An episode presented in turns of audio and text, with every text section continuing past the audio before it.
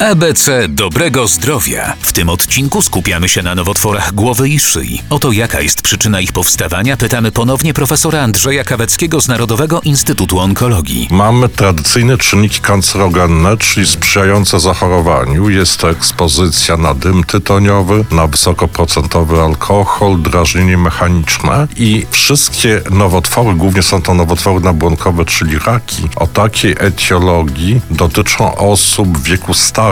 W ostatnich latach natomiast obserwujemy inny czynnik etiopatogenetyczny, czyli zakażenie wirusem brodawczaka ludzkiego. Jest to troszeczkę inna odmiana raków, która dotyczy ludzi w młodszym wieku, tak w zasadzie począwszy od 30 roku życia. Tutaj odgrywają rolę zachowania seksualne. Są to nowotwory przede wszystkim ustnej części gardła i jamy ustnej. Statystyki są alarmujące. Szacuje się, że w ciągu najbliższych lat liczba nowotworów głowy i szyi, które są bezpośrednio związane z HPV wzrośnie do 50%. Co gorsza, u pacjentów po 40 roku życia, nawet tych, którzy nigdy nie palili papierosów ani nie nadużywali wysokoprocentowego alkoholu, nowotwory są bardziej agresywne. Warto więc badać się regularnie. Kampania społeczna Planuje Długie Życie, realizowana w ramach Narodowej Strategii Onkologicznej we współpracy z Ministrem Zdrowia.